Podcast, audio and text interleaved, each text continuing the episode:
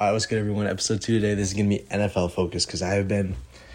I, there, there's just NFL is just not as much as you know NBA going on because it's not every night, but there's definitely a lot to talk about. So first off, Aaron Rodgers came out and said on the Pat McAfee show, guys who are making too many guys who are making too many mistakes shouldn't be playing.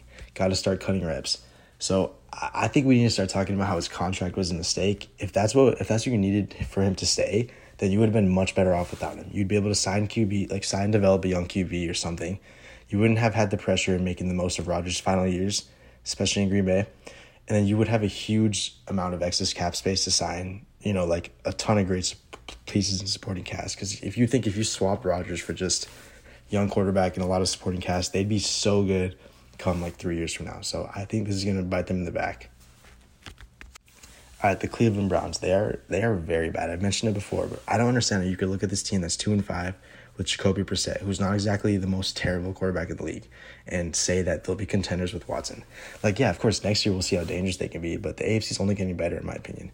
Like, to be honest, as, as it looks right now, the Jets are a better team than the Browns right now, and that, that says something. I'm not saying they're going to be, like, Jets are going to be better than Browns when Watson comes back or next year, but, like, next year we'll see. Right now, it's just, it looks really disappointing for Cleveland. They don't have all the pieces that I thought they did.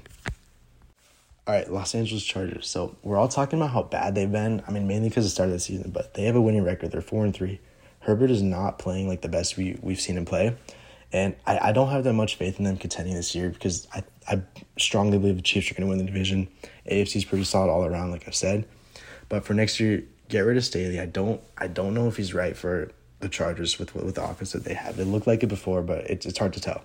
Let Herbert progress. Keenan Allen will hopefully play a whole season next year.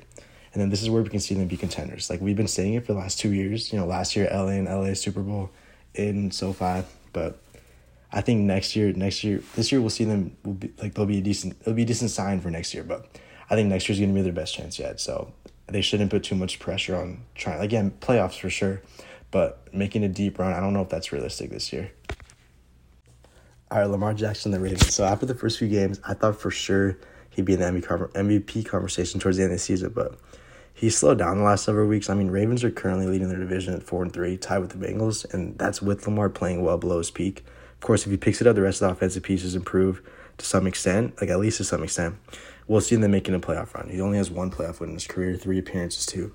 But I don't know. I, I really like Lamar. It's going under the radar. I would have picked him as one of the MVP favorites at the start of the season or even after the first couple weeks because he's just the best. He was the best football player on the field. Clearly, we've seen him do that. I think it's going to be Mahomes, but if Lamar picks it up and he plays at an MVP level come the end of the season, then Ravens could be a real threat. We'll see how much he can carry them. All right, I want to talk about the Patriots quarterback situation because my, my biggest question from the loss to Chicago on Monday is would Mac have turned it around if you kept him in past the first two, like three and outs? Because he's a good quarterback. We know that we've seen it. He's taken him to the playoffs. The Bears do not have this amazing, stellar defense that the Patriots aren't capable of scoring against. With that said, I would have liked to see Mac get a chance to pick it up instead of just being benched after six pass attempts and like three completions. Because I'm really interested in Zappe's potential. I mean, he's only 23. He's barely played starting football in the National Football League. He played very well when he did, like I talked about in the previous episode, but he basically did everything Mac did and to some extent better. It looked like you couldn't really tell who was who playing on the field. Like it just it just looked good. He looked solid, he looked comfortable and confident. But I'm just wondering if if if Mac wasn't picked so high, if he wasn't unofficially deemed, you know, the future franchise quarterback, like if he wasn't, you know, that wasn't set in stone, what would the quarterback situation be like? You know, like would what would it have looked like if Zappe played a whole season last year at the age of 22? So that's just it's just a whole really interesting situation to me. I don't know what to look for. I don't know the I don't know what to expect from Belichick. He's not really answering questions. There's a press conference today. Someone asked him, you know, was was Mac healthy for the whole game, and he said, oh, that's a hypothetical. But it's like yes or no, and you probably know the answer is no.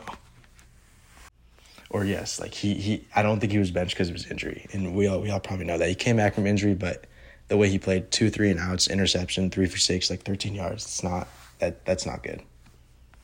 All right, so tomorrow's game I think is gonna be really interesting because as we know, two teams that are somewhat struggling, especially the Bucs three and four, somehow lead their division because it's really bad, you know, Falcons and stuff. But I, I want to see Lamar thrive. I, I really think bright lights tomorrow, spotlight, uh, Thursday night football. I, I think I think Lamar can remind everyone why he was the MVP, unanimous MVP uh, in twenty nineteen. why he was you know talked about with so much potential as much as he has been, his upside, of course, what we know he can be, and I think this might show that Brady is is like he. I, I don't know. I don't know how much he can turn around. We know how much things are taking a toll on him. Of course, no one expected them to be this bad, but I, I really think the Ravens are going to win this like comfortably. So I'm excited to see that. All right, that's all for my NFL episode. Not too much to say. Uh, I've been enjoying doing the recaps. I think you guys like those too. So we'll have one for week eight. Some big games this weekend. My Rams hosting the 49ers. Second time they play this year. Uh, I'm excited. I do think that the Rams probably don't have a good chance to win, but if their offensive line, you know, plays well, Matthew Stafford doesn't make stupid decisions, turn the ball over, and McCaffrey is, doesn't turn into some insane like the All Pro that we've seen him, then I think I think it'll be good. I think it'll be good to see. So uh, that's gonna be a good game.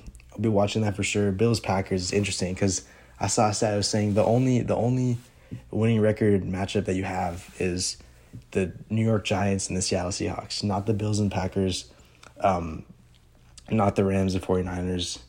You know, like it's just it's just it's just interesting to think about. So that's that's how crazy this season's been. No one would have expected this thing to look like this after the first seven weeks, but I'm not complaining. It's exciting. Rams are three and three. I, I really want to see them have a winning record, so I'm looking forward to that. And that's all, everyone. So TYP and peace out. I'll be back.